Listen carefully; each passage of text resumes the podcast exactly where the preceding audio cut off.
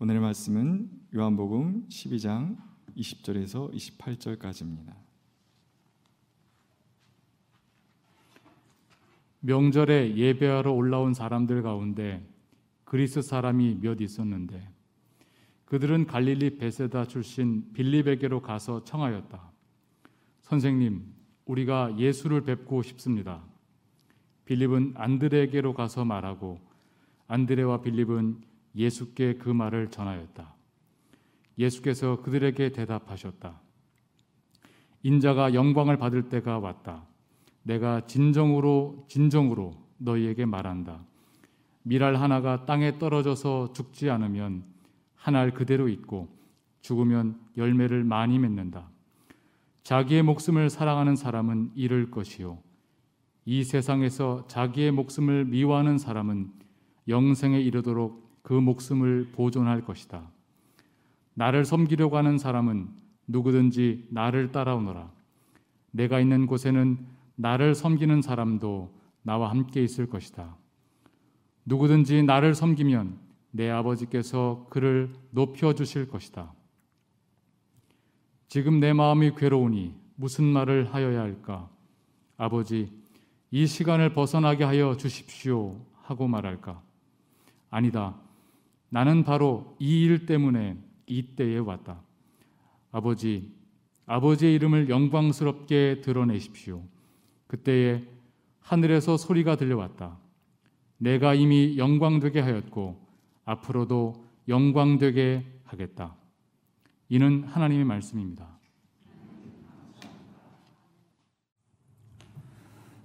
아, 마중물 찬양대 찬양 참 감사합니다. 아, 이렇게 다양한 파트가 어울려서 소리를 내는 거 그리고 이것을 어, 잘 편집을 한다는 게 보통 어려운 일이 아닌데 어, 이 팬데믹 시대를 살면서 우리 나름대로 노력들을 하고 있는데 어, 그렇기 때문에 더욱더 이 찬양이 우리 가슴에 와닿는 것 같습니다. 그리스도의 평강이 교회 여러분 모두와 함께 하시기를 빕니다. 날마다 긍정적이고 따뜻하고 또 행복한 이야기를 나누면 참 좋겠는데 날이 갈수록 점점 우리 시대가 아, 노아 시대를 닮아가고 있는 것 아닌가 하는 생각이 들기도 합니다. 면구스럽지만은 어, 이런 말을 할 수밖에 없는 것은 제 속에 그런 우울함이 깃들여 있기 때문에 그런 것 같습니다. 어, 주님께서는 사람의 어, 죄악이 세상에 가득 차고 마음에 생각하는 모든 계획이 악할 뿐임을 보면서 세상에 사람 만드신 것을 후회하고 아파하셨다. 성경이 그렇게 얘기하죠. 사람 만드신 것을 후회하고 그 때문에 아파하셨다. 이것이 어떻게 보면은 창조주와 또 피조물 사이의 딜레마 가운데 하나입니다. 좋은 뜻으로 만들지만은 그러나 만들어진 그 피조물 때문에 마음 아파하는 창조주의 고통 이런 것들이 저절로 느껴지고 어, 있습니다. 어, 저는 역사가 사랑의 방향으로 어, 그 진화하고 있다고 분명히 믿고 있습니다. 그리스도라고 하는 완성을 향하여 역사가 나아가고 있다고 그렇게 믿고 있지만 현실 속에서 우리가 경험하고 있는 것은 너무나 많은 고통과 걸림돌들이 사랑으로 가는 그 길을 막고 있다는 생각을 품지 않을 수가 없습니다. 지금 미얀마에서 벌어지고 있는 사태를 전 세계가 주시하고 있습니다. 아, 민주화를 요구하고 있는 사람들의 그 순수한 열정에 군대가 보여주고 있는 것은 아, 총알 세례입니다. 수없이 많은 사람들이 피를 흘리고 있습니다. 아주 오래전서부터 우리는 아, 민주주의의 나무는 피를 먹고 산다고 하는 그런 말을 하고 지냈지만 우리 또한 아, 그렇게 멀지 않은 과거에 이러한 고통스러운 일들을 겪었기 때문에 미얀마 사람들이 오늘 겪고 있는 그 고통이 더욱더 아프게 아, 다가옵니다. 이것이 역사의 퇴행처럼 보이기도 합니다. 그러면서 우리는 또 깨닫는 것이 하나 있죠. 편안하게 살고 싶고 안락하게 살고 싶고 그리고 안전한 자리에 있고 싶어 하는 것은 모든 사람들의 마음일 텐데 그들은 어찌하여 안전한 집을 떠나 거리로 나갔고 그리고 군부가 총알을 겨누고 있는 그 앞에 서서 민주화를 요구하고 있는가? 이것이 인간 정신의 숭고함을 보여주는 징표가 아니고 무엇이겠습니까? 인간은 그렇게도 위대하구나 하는 생각을 저절로 품게 됩니다. 미국 조지아주 애틀란타에서 벌어졌던 아, 이 참극을 우리 모두 안타깝게 바라보고 있습니다. 이 사건들을 바라보면서 우리가 느끼는 것은 우리가 자랑하고 있는 문명이라고 하는 게 얼마나 허약한 토대 위에 서 있는가라고 하는 것입니다. 백인 우월주의에 근거한 아, 인종주의, 혐오 범죄, 또 여성 혐오 이런 것들이 합쳐져서 이번에 사건을 빚었다고 말할 수 있겠습니다. 그것이 인종주의든 혹은 여성에 대한 혐오이든 사람을 피부색이나 젠더의 문제 혹은 그가 살았던 지역의 문제 이런 것들로 가르면서 어떤 사람들이 인간으로 살 권리가 없다고 주장하는 일들은 얼마나 비인간적인 일입니까? 참 이것은 그냥 비인간적인 일이라고 말하기보다는 하나님의 형상으로서의 인간에 대한 부정 행위이기 때문에 이것은 무신론적 행위라고 그렇게 말할 수밖에 없을 겁니다. 매스컴이 보도하는 바에 따르면 이 범죄를 저지른 사람이 남침례교에 속해 있는 독실한 신자라고 얘기합니다. 도대체 독실하다, 신실하다 이런 말이 뭘 뜻하는 것인지 우리가 회의하지 않을 수 없는 시간들입니다. 그는 자기 교회의 찬양단에 드럼을 치는 드러머였다고 얘기하고요. 예배 마치고 나면은 뒷정리하는 일에도 아주 성실한 그런 사람이었다고 얘기합니다. 교회에서 보이고 있는 그런 헌신의 모습, 성실한 모습이 누군가를 혐오하는 그 마음, 이것이 어떻게 양립할 수 있는 것인지 도무지 알 수가 없습니다. 한마디로 얘기하고 싶습니다. 사람을 존중할 줄 모른다고 한다면 우리가 교회 다니는 거 아무 소용 없습니다. 사람을 진심으로 존중할 줄 모른다고 한다면 예수를 믿는다고 하는 그 말 자체가 거짓임이 분명하다고 말할 수밖에 없겠습니다. 바울 사도는 일평생 동안 그런 거짓과 편견과 맞서 싸웠습니다. 그래서 그는 얘기하죠. 그리스도로 옷 입은 사람들에게는 유대 사람도 없고 그리스 사람도 없고 종이나 자유인도 없고 남자와 여자가 없다고 말합니다. 그런 차이를 무화시키려고 하는 것 아니라 그들을 계급적으로 규정해 놓고 함부로 대해도 된다고 하는 기존의 문화에 대한 부정행위라고 볼 수 있습니다. 그리스도의 십자가는 바로 그런 사, 모든 사람들이 하나님의 형상으로 존중받는 그런 세상을 우리에게 열어 보이고 있는 것 아닙니까? 바울 사도는 바로 그것이 복음의 핵심이라고 보고 있는 것입니다. 그런데 안타깝게도 세상에는 그리스도의 십자가의 원수로 살고 있는 사람들이 있다는 겁니다. 스스로 잘 믿는다고 말하면서도 그리스도의 십자가의 원수로 살고 있답니다. 이게 얼마나 강렬한 언어인지 모르겠습니다. 예수님은 사람을 가르고 차별하는 일체의 장벽을 허물기 위해 당신의 몸을 던지셨습니다. 그런데 예수님을 따른다고 자부하고 있는 사람들이 장벽 쌓기에 골몰하고 있다고 하는 사실이 얼마나 아이러니합니까? 역사가 지나도 이것은 달라지지 않습니다. 예수님 당시에 유대교 지도자라고 하는 사람들은 예수를 제거하기 위한 음모를 꾸미면서 스스로 뭐라고 생각했습니까? 이것이 하나님을 섬기는 일이라고 생각했습니다. 이게 인간의 오류 가능성입니다. 내가 가장 잘 믿는 것처럼 보이는데 하나님의 뜻을 정면으로 거역하는 그런 일들이 세상에는 비일비재하게 벌어진다 하는 얘기입니다. 때때로 가장 거룩해 보이는 종교적인 언어가 우리의 거짓 자를 감싸는 포장지 역할을 할 때가 많이 있습니다. 입술로는 하나님을 믿는다고 말하고 말끝마다 신령한 말들이 나오는데 그가 사람들 대하는 거 보면은 인간에 대한 멸시에 차이는 사람들이 얼마나 많이 있습니까? 이것은 허위의식이고 거짓에 불과합니다. 그래서 오늘 우리는 반성해 보는 겁니다. 예수님을 길로 삼아 산다고 그렇게 고백하면서도 우리는 그 길을 한사코 거부하며 살고 있지는 않는가 돌아봐야 하는 겁니다. 예수님은 길이 없는 곳에 길을 만들며 걸으시던 분입니다. 사람과 사람 사이를 갈라놓아서 소통할 수 없던 사람들이 만나도록 하기 위해 주님은 그 경계선을 넘나들었습니다. 이것이 사람들에게 위험스럽게 보였기 때문에 예수님은 박해받을 수밖에 없었습니다. 유대인과 이방인을 가르는 그 편견의 담벼락을 넘어섰습니다. 거룩한 것과 속된 것 나눠놓고 자족하고 있는 사람들 그들 눈에 차지 않았겠죠. 주님은 속돼 보이는 사람들과 벗대기를 주저하지 않았으니 말입니다. 주님은 그렇게 길 없는 곳에 길 만들기 위해 애쓰셨습니다. 예수를 길로 믿고 고백한다고 하는 것은 우리 또한 그런 삶을 사는 것입니다. 그런데 오늘 한국의 현실은 어떠합니까? 예수를 믿는다고 하면서 다리를 놓는 것이 아니라 장벽을 쌓아서 어떤 사람들을 미워하고 증오하도록 만들고 있다고 한다면 우리는 예수의 이름으로 예수를 배신하고 있는 것인지도 모릅니다. 이것을 아프게 우리들이 돌아보지 않으면 안 되는 것이지요.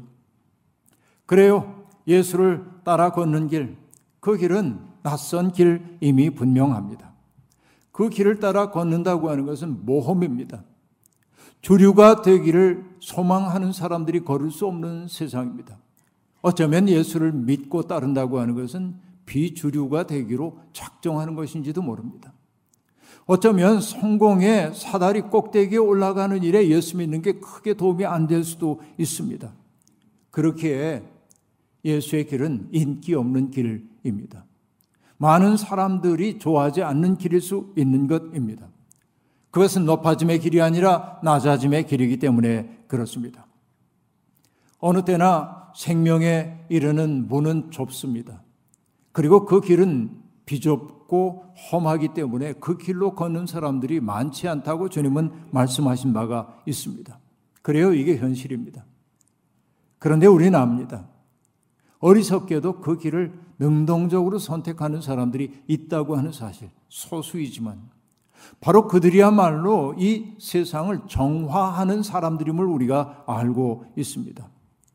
그들은 십자가의 말씀이 멸망당하는 사람들에게는 어리석은 것이지만은 구원을 얻는 사람인 우리에게는 하나님의 능력이 된다고 하는 사실을 머리만이 아니라 온몸으로 깨닫고 살아가는 사람들이라 말할 수 있습니다. 오늘 본문 말씀은 예수님께서 예루살렘에 입성하신 후에 벌어진 한 사건을 들려주고 있습니다. 어느 날 그리스 사람 몇이 갈릴리 베세다 사람인 빌립을 찾아옵니다. 그리고 부탁합니다. 선생님을 만나 뵐 수 있게 다리를 좀 놓아달라는 겁니다. 빌립은 그래서 자기와 동양 사람인 안드레에게 찾아가가지고 그 일을 전하고 안드레와 함께 주님 앞에 가서 그 소식을 전합니다. 그러자 주님은 그래 그들이 어디에 있냐 내가 만나지 이렇게 얘기하지 않습니다. 과연 예수님이 그 사람들을 만났는지 만나지 않았는지도 우리는 알 수가 없습니다. 만났다면 어떤 말씀을 했는지도 전혀 요한은 정보를 보여주지 않습니다. 다만 그들이 만나기를 원합니다라는 소식을 들었을 때 주님이 보인 반응만 여기에 언급되고 있습니다. 뭐라고 얘기합니까? 인자가 영광을 받을 때가 왔다. 이렇게 얘기하십니다. 자, 이 말이 참 애매합니다. 영광을 받는다라고 얘기하고 있습니다. 사실 이 이야기는 바로 직전 본문인 예루살렘 입성 이야기와 밀접하게 연결되어 있습니다. 예수님이 예루살렘에 나귀를 타고 입성하실 때 수많은 사람들이 예수님을 환영하는 것을 보고 예수 죽일 음모를 꾸미고 있던 바리새파 사람들이 서로 하는 얘기가 있습니다. 보시오, 다 틀렸어. 온 세상이 그를 따라가고 있어 라고 얘기합니다.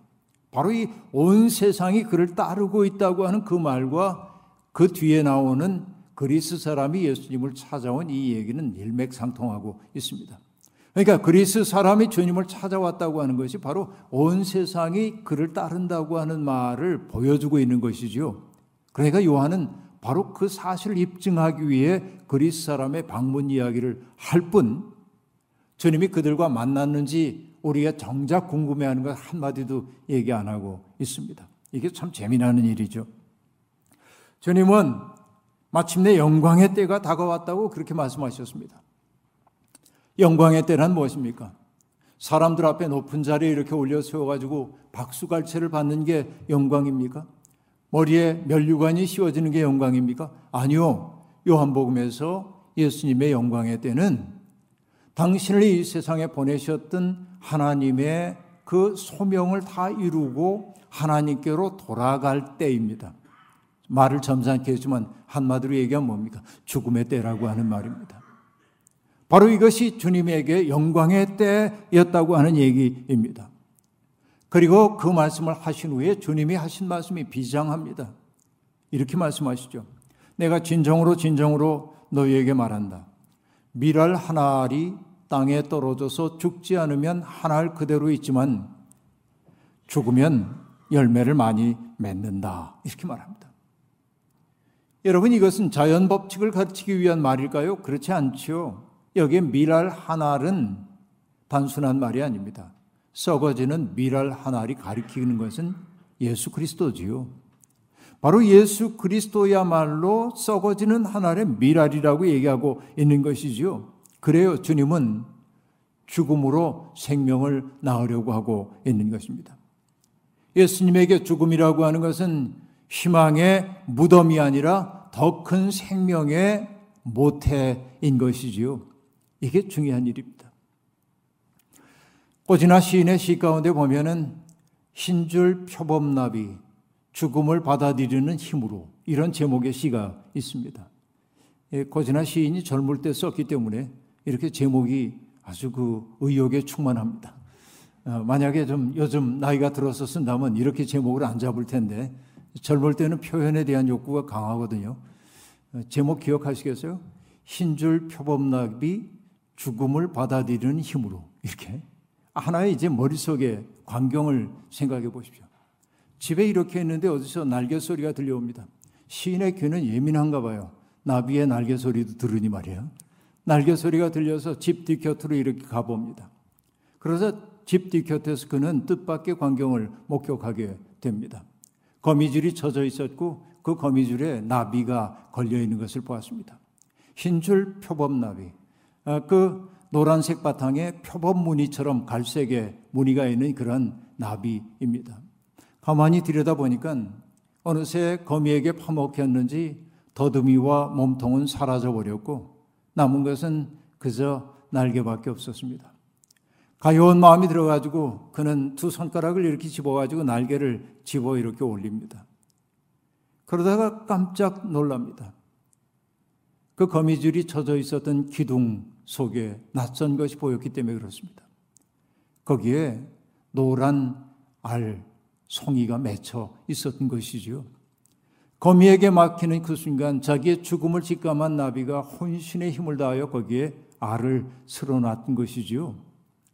시인에게 그 광경은 놀라운 일이었습니다. 그래서 그는 말합니다. 죽음을 받아들이는 힘으로 푸른 햇살 아래 밀어내 놓은 신생의 꿈들. 그렇게 말합니다. 여러분, 이 광경이 머릿속에 떠오르는지요? 시인의 심상 속에서 흰줄 표범나비와 예수님의 죽음이 겹쳐 보이는 것은 저만이 아닐 겁니다. 예수를 믿는 사람들은 아마 그런 느낌을 받을 거라는 생각이 듭니다. 밀알 하나가 떨어져 많은 열매를 맺듯이 주님은 당신의 죽음을 통해 생명의 아름다움을 그리고 생명의 영원함을 온 세상에 드러내고 싶어 하십니다. 물론 우리가 살고 있는 이 세상은 정반대의 논리가 지배하고 있는 게 사실입니다. 내가 살기 위해 남을 희생시키려 하지요. 그러죠. 나의 정당함을 강변하기 위해 누군가를 혐오하기도 하지요. 다른 이들의 가슴 속에 정오의 씨를 심으면서 내가 떳떳하다고 말하는 게 세상의 논리이지요. 이게 세상의 아픔입니다. 여러분, 백인 우월주의의 문제는 어제 오늘의 문제가 아닙니다. 미국에 살았던 사람들 혹은 뭐 유럽 국가에 살았던 사람도 마찬가지입니다만 알게 모르게 상처가 많습니다. 왜냐하면 차별을 받아봤던 경험들이 많기 때문에 그렇습니다. 그런데 트럼프 시대는 어땠습니까? 사람들 속에 숨겨져 있었던 백인 우월주의의 그런 모습을 바깥으로 튀어나오도록 만든 격발장치 역할을 했어요. 혐오해도 괜찮은 것처럼 그렇게 사람들이 인식하게 된 것입니다. 지금 미국이나 유럽에서 나타나고 있는 아시아인 혐오는 여러분 이게 하루 이틀에 그냥 나온 게 아닙니다. 본래 있었던 것이지요. 그런데 이게 결정적으로 심각해진 까닭이 무엇입니까? 코로나 시대와 관련되죠.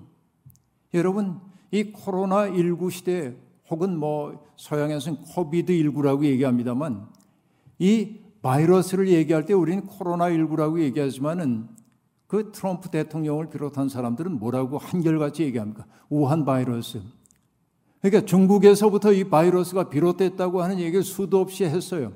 그게 진실일 수도 있고 아닐 수도 있습니다. 그러나 여러분 어딘가로 특정하여 말하는 순간 사람들의 마음속에는 혐오감이 생기기 시작하는 거예요. 혐오를 만들어내기 시작하는 거예요. 이게 문제 가운데 문제라고 볼 수 있습니다. 여러분, 바람을 심어 광풍을 거둔 것이 인간의 어리석음입니다. 단어 하나가 사람을 죽이기도 하고 살리기도 합니다. 사람은 언어를 통해 생각하기 때문에 그렇습니다. 유대인들을 몰살시키기 위해 나치가 사용한 공식 암호명이 뭔지 아십니까? 유대인 문제에 대한 최종 해결책이었습니다. 그들은 수없이 많은 사람들을 죽음으로 내몰면서도 제거, 박멸, 학살 같은 말을 일체 사용하지 못하게 했습니다. 왜 누군가를 학살한다고 하는 것은 사람이 사람을 죽이는 일이기 때문에 꺼림칙해요. 도덕적인 채무감 같은 것들이 있습니다. 그러나 최종 해결책이라고 말하는 순간 나는 그냥 그 일을 수행하는 사람일 뿐이지 인격을 죽이는 거 아닌 게 되는 거죠. 언어를 바꿈으로 사람들을 대하는 방식을 바꿔놓고 있는 거예요. 언어의 문제가 이렇게도 중요하다고 제가 거듭 말하는 까닭이 거기에 있는 것입니다. 자연 다큐멘터리를 보다 보면 흥미로운 일들이 벌어집니다. 초식동물들이 치열하게 머리를 맞대고 싸우기도 합니다. 짝짓기 상대를 고르기 위해서 그러기도 하고 먹을 것을 두고 싸우기 위해 싸우는 경우도 그러합니다. 근데 여러분 정말 재미나는 게 그렇게 싸워서 승부가 결정이 나면 그 다음에 둘은 원수가 되는 게 아니라 아무 일도 없었던 것처럼 옆에서 풀을 뜯고 있어요. 우리 그거 보면서 그러죠. 야, 저놈들은 속도 없네. 그러잖아요.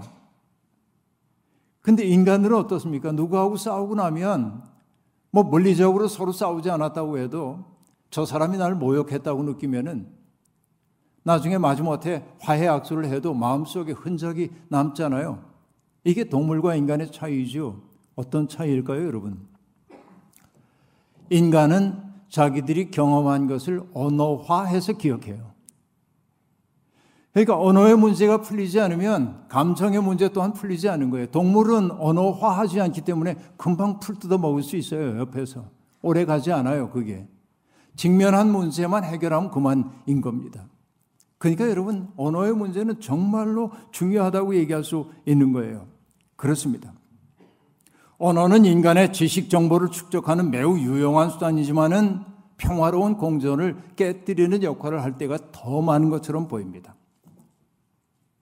단정적인 언어, 불화를 조장하는 언어, 편견에 찬 언어, 무례하고 몰상식한 언어, 혐오를 조장하는 언어, 비하하는 언어, 이런 것들이 횡행하고 있어요, 지금. 여러분, 우리가 정말 예수 믿는 사람이라고 한다면 그 언어 버려야 돼요. 그런 언어와 작별하지 않고 내가 예수 믿는다고 말하는 거 여러분 안 돼요. 그렇게 하면 우리의 언어가 달라져야 세상이 달라집니다. 장세기가 처음부터 하나님이 말씀으로 세상을 창조했다고 말씀하시는 까닭은 우리가 사용하는 그 세계는 우리가 사용하는 말로 빚어지기 때문에 그런 거예요. 말이 달라져야만 한다 하는 얘기입니다. 주님은 미랄 이야기를 이렇게 다른 말로 풀어서 친절하게 설명합니다. 자기의 목숨을 사랑하는 사람은 이룰 것이요. 이 세상에서 자기의 목숨을 미워하는 사람은 영생에 이르도록 그 목숨을 보존할 것이다. 라고 말합니다. 이 말은 목숨을 초계와 같이 여기면서 비장하게 살라고 하는 말 아닙니다. 이순신 장군이 말씀하셨던 것처럼 죽고자 하면 살 것이요 살고자 하면 죽을 것이다 이렇게 비장하게 전투에 임하라고 하는 말도 아닙니다. 여러분 자기 목숨을 사랑한다고 하는 것은 무엇이에요? 언제나 나를 세상의 중심에다 놓고 나를 강화하기 위해 세상을 끌어들이는 것이 자기 사랑하는 일입니다. 여러분 마치 암세포와 같은 거지요. 항상 내가 중심이 되어야 된다고 하는 그것이 결국은 생명을 줄어들게 만든다고 얘기하고 있는 거예요. 그러나 여러분 자기 목숨을 미워한다는 말은 무엇이겠습니까? 나의 부족함을 잘 알고 하나님의 도우심 없이는 살 수 없음을 인정하는 것인 동시에 그리고 나의 고통만이 아니라 그의 고통의 문제를 해결해 주기 위해 나를 양보하고 내려놓을 줄 아는 게 자기를 미워함이에요. 이때 미워하면 너 미워 그런 얘기가 아니고 자기만 아끼려고 하는 그 마음을 좀 내려놓는 것을 의미하는 거예요. 근데 그렇게 살게 될 때 영원한 생명을 얻게 될 것이라고 주님은 그렇게 말씀하고 있습니다. 한마디로 얘기하면은 욕망이 우리를 이리저리 끌고 다니도록 허용하지 말라는 말이에요. 우리의 감각과 영혼을 정결하게 하고 하나님의 뜻에 맞게 조율해야 한다고 하는 말입니다. 그리고 주님은 또 말씀하십니다. 내가 있는 곳에는 나를 섬기는 사람도 나와 함께 있을 것이다.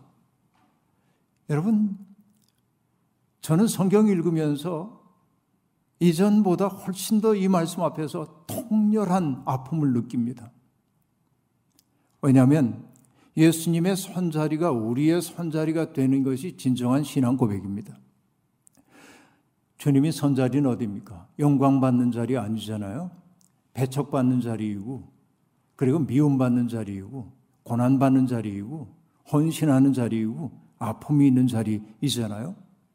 그러니까 정말 우리가 주님을 섬긴다고 한다면 나의 설 자리가 바로 그곳이어야 한다고 성경이 얘기해 주고 있다 하는 얘기입니다. 그동안 우리는 주님이 서신 자리를 한사코 피하면서 살고 있었던 것은 아닌지요. 사순절이 깊어가는 이때 우리들이 해야 할 일은 나의 선자리, 그것이 주님이 선자리와 일치되기를 소망해야 하는 것일 겁니다. 그러나 십자가의 길, 썩어지는 미랄 하나의 길은 유쾌하고 신나는 길은 분명히 아닙니다. 꺼려지고 회피하고 싶은 길입니다.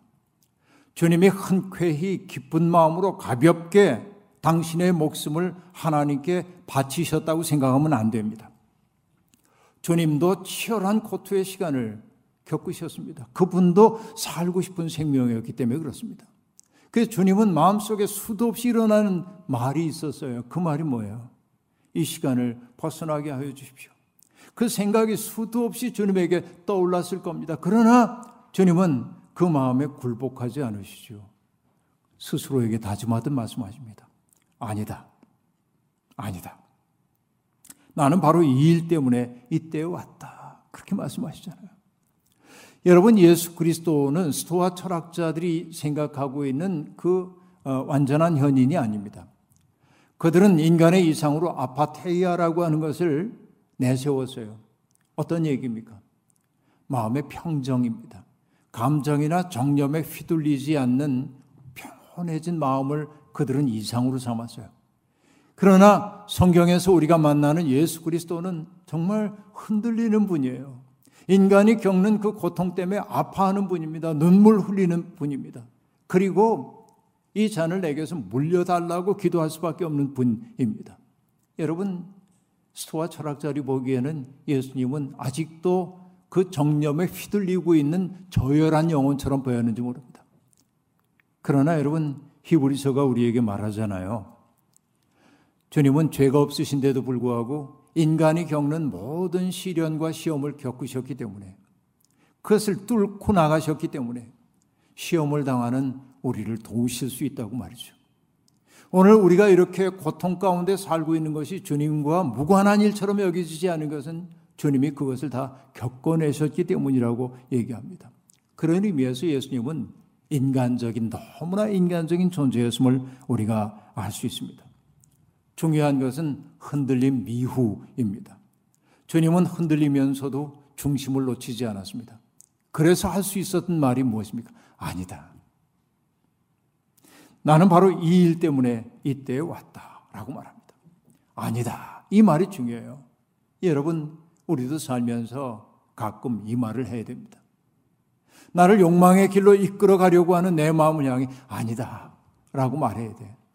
그래야 우리가 맑아져요. 그래야 우리가 예수와 잇된 사람이 되는 것이라고 얘기할 수 있어요. 여러분, 주님은 무감각하게 덤덤하게 십자가의 길 걸은 게 아니라 하나님의 그 소명을 이루어내기 위해서 그리고 생명의 풍성함을 이루어내기 위해서 괴로움을 품고 그 길을 걸어가신 겁니다. 바로 그때 하늘에서 소리가 들려옵니다. 내가 이미 영광되게 하였고 앞으로도 영광되게 하겠다. 라고 말합니다. 영광은 이렇게 얻는 거예요. 멸시 천대 십자가는 주님 홀로 지셨으니 전기 영광 모든 권세는 내가 주겠습니다. 이거는 영광의 길이 아니에요. 근데 여러분 이게 무슨 가사인지 아시죠? 제가 찬송가 가사를 거꾸로 얘기한지 여러분 알아차리셨죠? 그래요. 우리는 찬송가를 통해 전기 영광 모든 권세 주님 홀로 받으소서라고 고백합니다. 그리고 뭐라고 얘기해요? 멸시천대 십자가는 제가 지겠다고 얘기해요. 그러나 우리의 진짜 마음은 뭐예요? 멸시천대 십자가는 주님이 홀로 지셨으니 나는 그쵸 전기 권세 이거 얻겠다는 거 아닙니까? 그래요. 예수를 믿는 사람은 예수님이 계신 곳으로 가야 합니다. 장소의 문제는 우리 신앙에 매우 중요합니다. 안락하고 평안하고 안전한 자리에 머물며 주님의 십자가가 생명이라고 고백할 수 없습니다. 증오와 혐오가 넘치는 세상을 피하는 것이 기독교인이 할 일이 아니라 바로 그런 현실 속에 그리스도의 마음을 가지고 가야 합니다. 그 속에 가가지고 용서하고 화해하고 사랑할 수 있도록 분위기를 만들어야 합니다. 그 속에서 우리가 그 세계에 동화되지 않으면서 하늘의 질서를 가지고 살아야 합니다. 주님이 바로 그곳에 계시기 때문에 그렇습니다. 죽어가면서도 알을 쓸어 놓았던 저 흰줄 표범 나비처럼 우리도 그 마음으로 살아야 합니다. 친절함과 온유함으로 자비와 깨끗한 마음으로 살리는 말로 우리는 이 세상에 생명을 가져가야 합니다. 사순절이 깊어가고 있습니다. 과연 우리가 그런 그리스도의 마음과 얼만큼 연결되어 있는지 돌아보십시오. 우리의 삶의 자리는 이 세상에 죄악이 없는 무균실 속에 사는 게 아니라 죄악이 가득 차 있는 세상에 살면서 하늘의 질서를 끌어들이는 일입니다. 장엄한 일이고 아름다운 일입니다. 우리도 그 일로 부름받았습니다. 그 일에 응답함으로 세상이 주는 것과 같지 않은 자유와 평강을 맛볼 수 있기를 주의 이름으로 축원합니다. 주신 말씀 기억하면서 거듭의 기도 드리겠습니다. 하나님 평안하고 안락한 삶을 구하는 것은 어쩔 수 없는 우리의 본능입니다. 그래서 우리는 괴로움을 보면 등 돌려 평안한 곳을 찾곤 했습니다. 그러나 주님은 말씀하십니다. 그 괴로움의 현실 속으로 들어가서 그 괴로움을 넘어설 때만 세상이 빼앗아갈 수 없는 평안과 기쁨을 맛볼 수 있다고 말입니다. 주님의 십자가가 가리키는 삶이 바로 그러합니다. 세상을 더럽다고 욕하는 것은 누구나 할 수 있는 일입니다. 그러나 더러운 세상, 거친 세상 속에 들어가 그곳에 생명을 파종하는 것은 주의 일꾼들만이 할 수 있는 일입니다. 주님, 우리에게 그런 용기를 허락하여 주옵소서. 예수님의 이름으로 기도하옵나이다. 아멘.